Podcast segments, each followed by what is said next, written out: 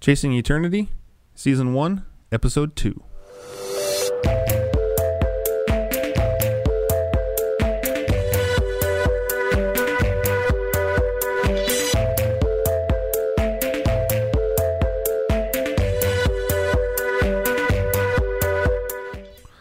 All right, we are back here, season one, episode two. That's what I just said, and we're still going.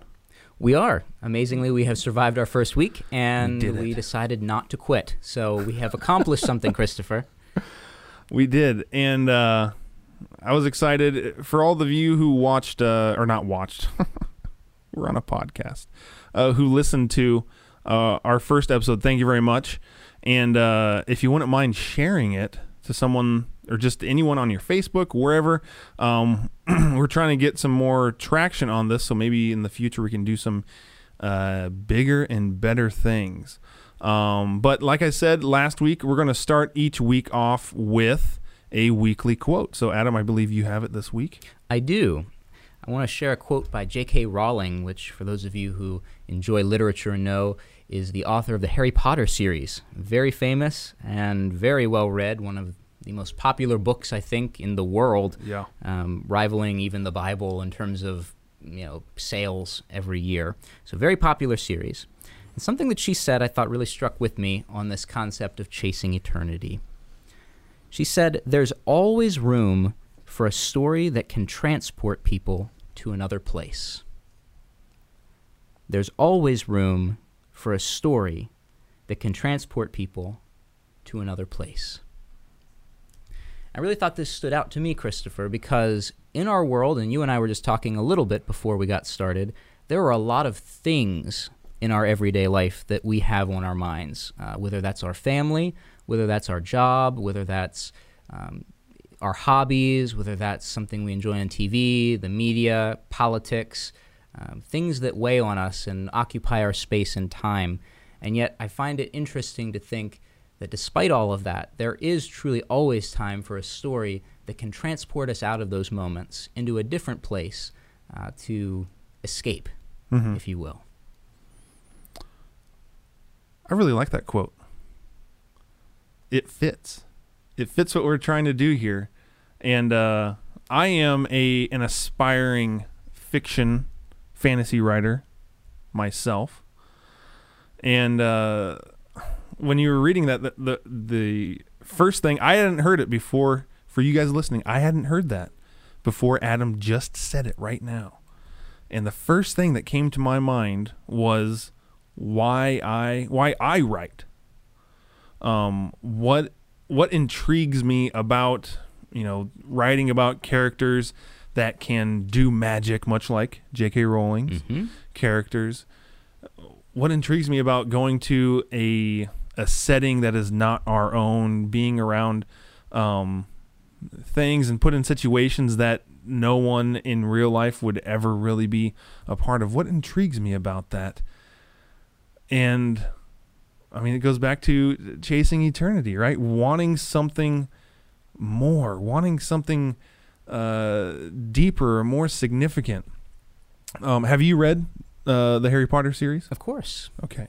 It was All one right. of the Oh, I was just making sure. It was one of the first series that growing up I followed religiously, if you will, as it would come out. So you'd read one and then Uh-huh. wait for the next one to come out in a couple of years.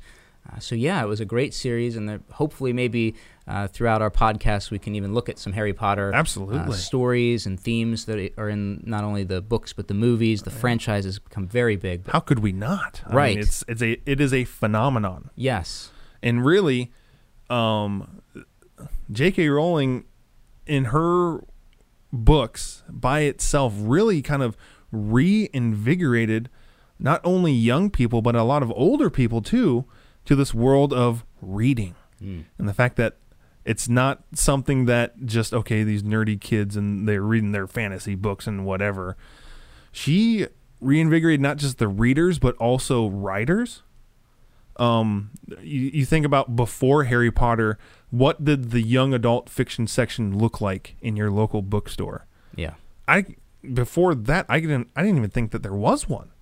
But now you go to Barnes and Noble um, or any bookstore and everyone has to have a young adult section because it is young people are reading nowadays, Hmm. and that's great. Yeah. it is a great thing, and the fact that they are this massive demographic of people, girls and boys, even to the very young, are seeking out these stories.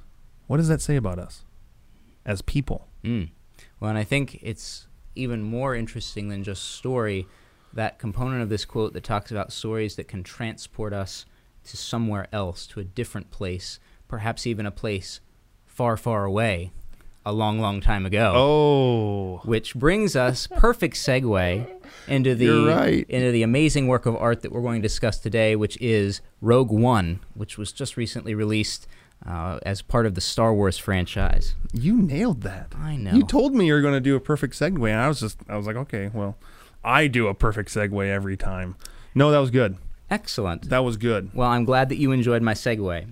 So, Rogue One, as anyone who has grown up in the United States who hasn't lived under a rock knows, Star Wars is an amazing franchise. Again, another one we hope to look at in even more detail moving forward. Yes. Uh, that follows the story of Luke Skywalker and the Rebel Alliance fighting against the evil Empire. And uh, in terms of story writing, George Lucas threw the world for a loop back in the late 70s when he introduced us to the fourth chapter of his story before anything else. Yeah. Uh, which, again, who does that, right? You start with the first chapter, but started with chapter four. visionary. He was a vision, visionary. very much so was, uh, and then followed then by you know episode five, episode six. Then we went back in the early 2000s to episode one, two, and three, and then last year we had uh, the Force Awakens, episode seven. So starting us in the middle of this incredible space odyssey adventure, and starting in the middle of his story, uh, you're introduced to this seemingly unconnected conflict uh, between Darth Vader and Princess Leia, who is trying to escape with the rebel plans to defeat the Death Star. We really don't know anything about why that happened or how they got there for 40, 50 years from the beginning of Star Wars. But this past winter, we were introduced to Rogue One, which is the story of how the rebels got the plans and how they then executed their plan to get said plans. Before we go any further, um, I thought I'd just throw out this spoiler warning. The movie still, it right at this point in when we're recording this, it is still in theaters. So if you're listening to this podcast, you need to pause it right now. Go to your local movie theater, see the movie, come back, and unpause it. I'll allow you time to do that. Now that you've come back, let's start, I guess, with what generally, what did you like or dislike about this movie? I liked that it filled the void because I think it's always you know when you don't know something you want to know and if you don't know you start Yeah. to create ideas about it you have your own theories about it uh, and it's fun that after so many years you finally see what the truth was of what happened and I really enjoyed that at the end of the movie there was that moment of connection where in the beginning of episode four, you know, they're on the rebels are on their ship. Darth Vader's blasting in. He's you know swinging his lightsaber. You know, he's choking people with the Force. You know, the rebels are fleeing. Why did this happen? Where did this start? We see that moment start at the end of that movie uh, as he's attempting to hunt them down and stop them from getting these plans away. So I really enjoyed the continuity. It is so satisfying too Yes. of seeing these two m- movies really bridge the gap of like, oh, okay.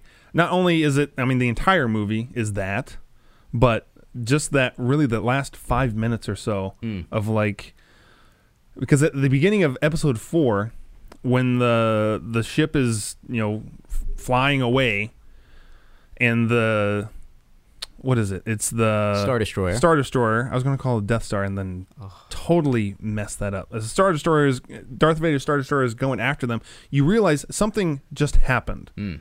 You know, you have these rebel troops and pilots running everywhere, they're like they're expecting something. Something just happened, but we never got to see that. Mm.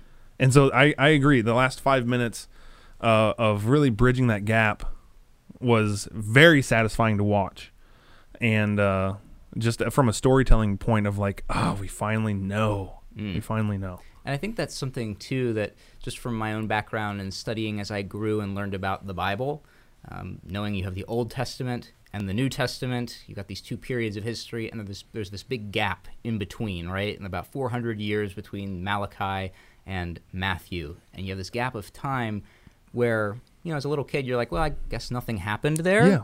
Um, I'm not really sure what was going on in the world. At No, there's that a lot that happened. But there's so much happening, and so as I grew and you learn the history of the story, that gap gets filled, and it's Yeah. like, wow, Alexander the Great. That's where that happened. That's awesome. That's Yeah. so cool.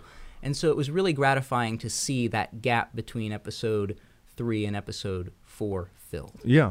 Well, and just talking about the that period of silence there between the Old and New Testaments, it also explains a lot of the reasons why Judaism was the way that it was when Jesus came on the scene.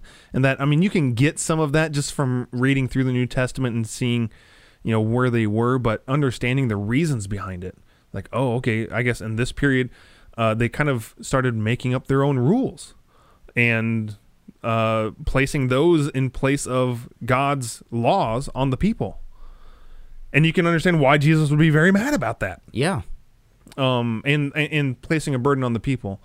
Um, going back to, um, this is going to be so. This show is going to be so easy to segue because there's so many things. There are There's so many things But in going eternity. back, going back to Star Wars, um, one of the things that I really liked about the movie was uh, really, I guess, would be like the last 45 minutes of it. It is all, um, you know, starship battling going on, and you we get that in especially in episodes four and six um, because they're you know they're fighting around the Death Star and stuff like that.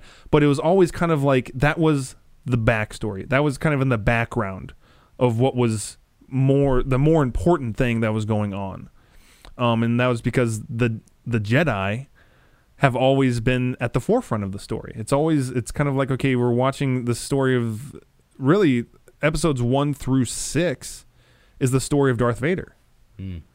And so, it, you know, his story and then his children and their story is kind of at the forefront of everything. Whereas in Rogue One, it was there was no Jedi. I mean, well, you know, they're maybe quasi Yeah. Jedi, um, and we'll talk about that in a second. But I really enjoyed that last forty-five minutes of just seeing these starships really go at it. And now that we have, uh, I thought they they merged, um, you know, graphics very well, and you know, like uh, the original trilogy, even with the digitally remastered stuff, it was kind of still like, okay, you know, like I can appreciate this, but I wish it could have, you know, like the the technology that we have today could do it justice.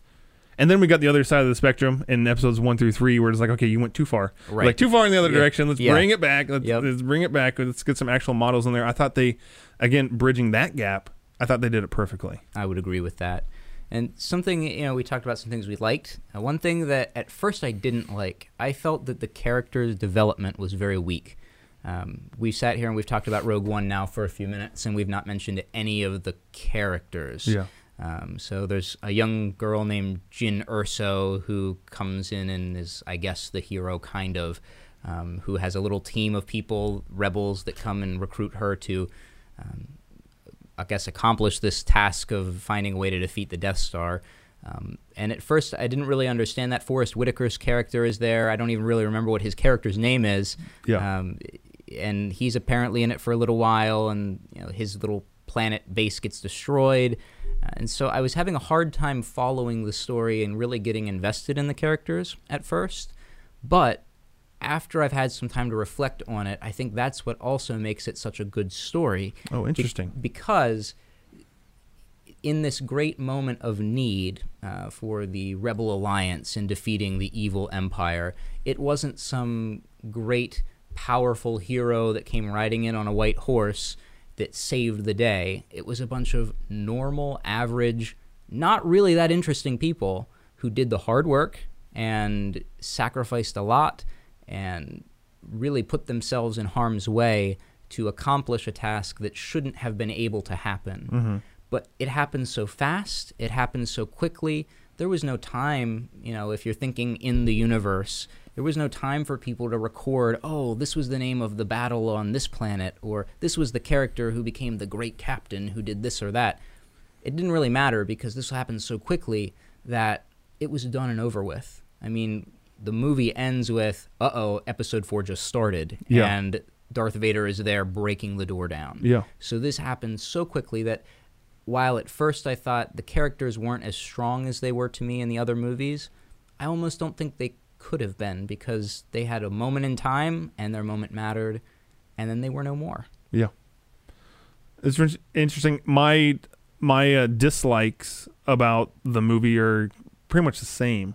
I never thought about it the what you just described though. Um, but as a as a writer myself, character development is very is very high on uh, the list of things that I look for in a good movie.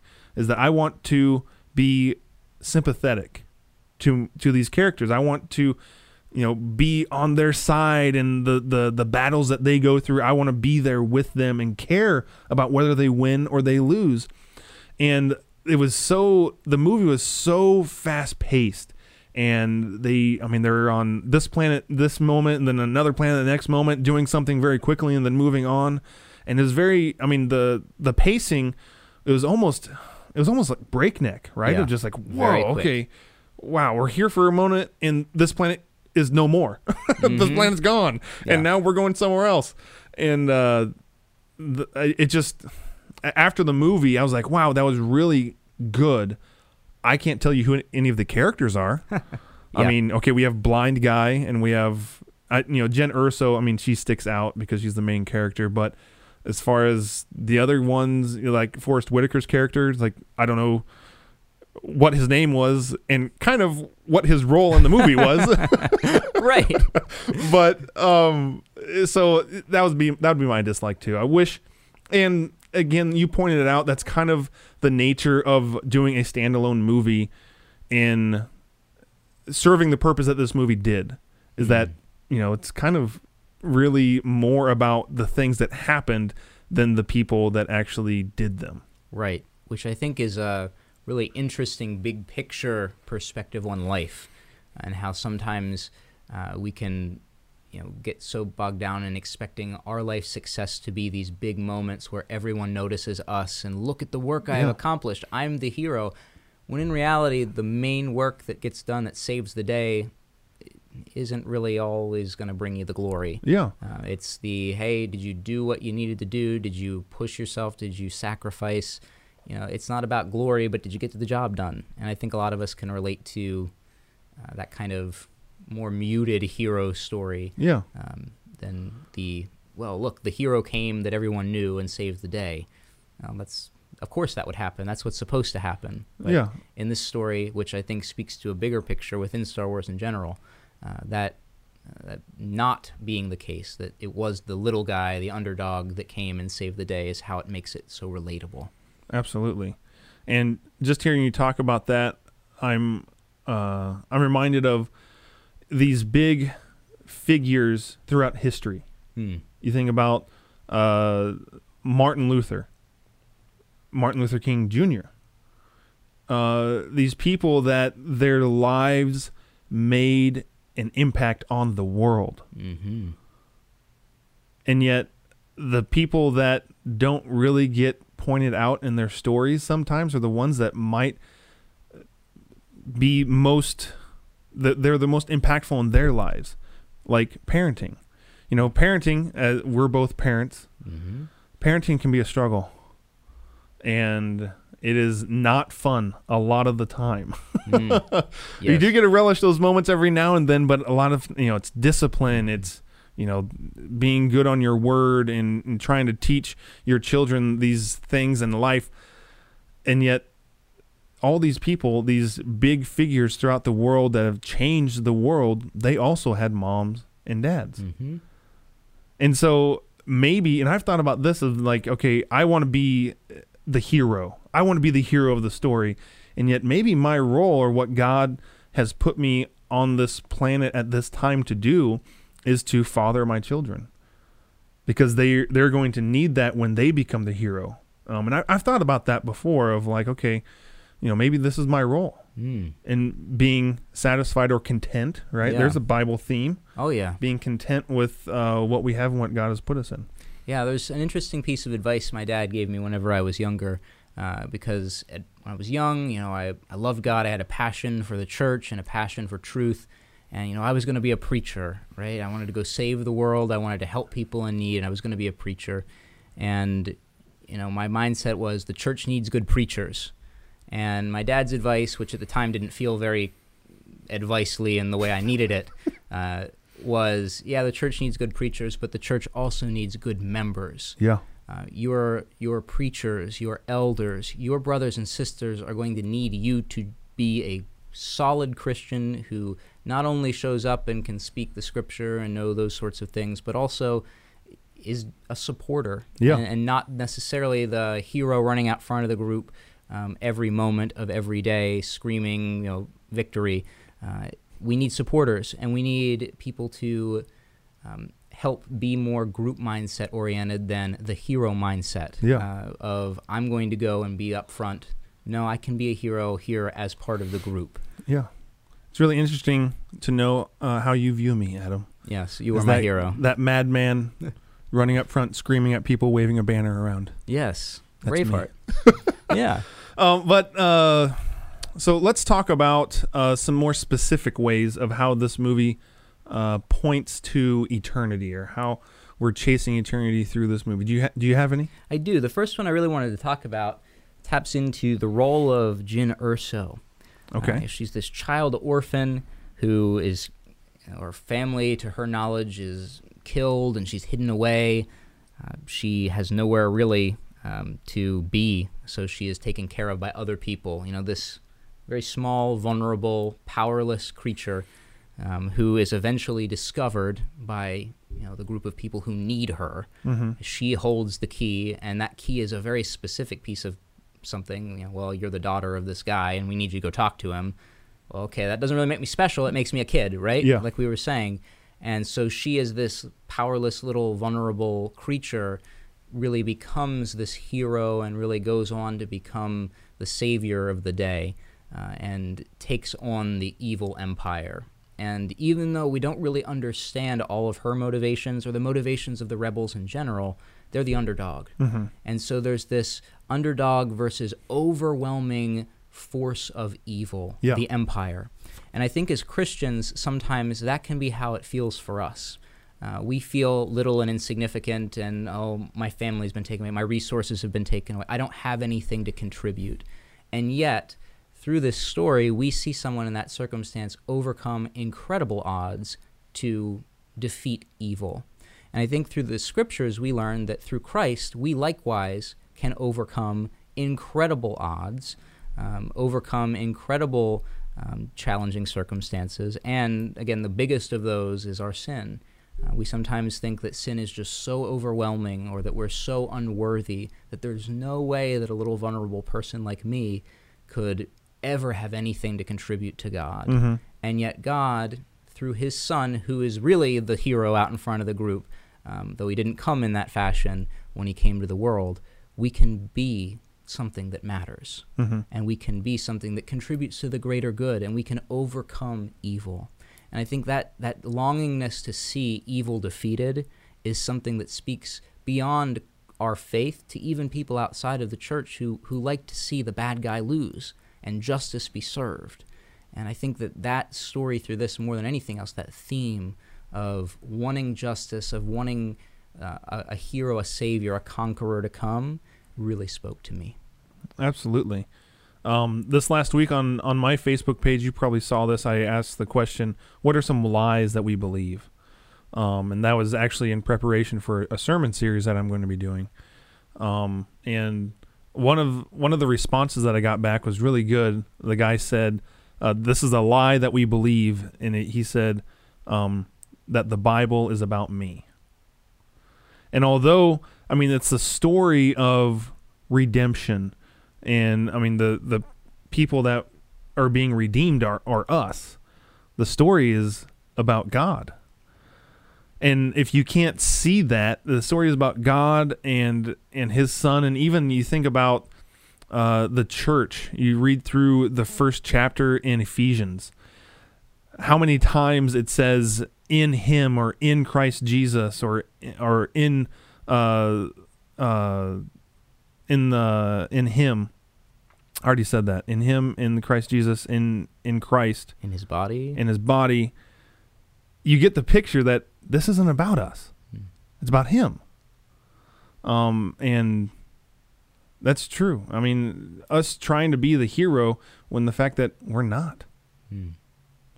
But in in our feeble uh, bodies and our imperfect belief, we can tap into that. Mm. We can be we can be a part of his story, Yeah.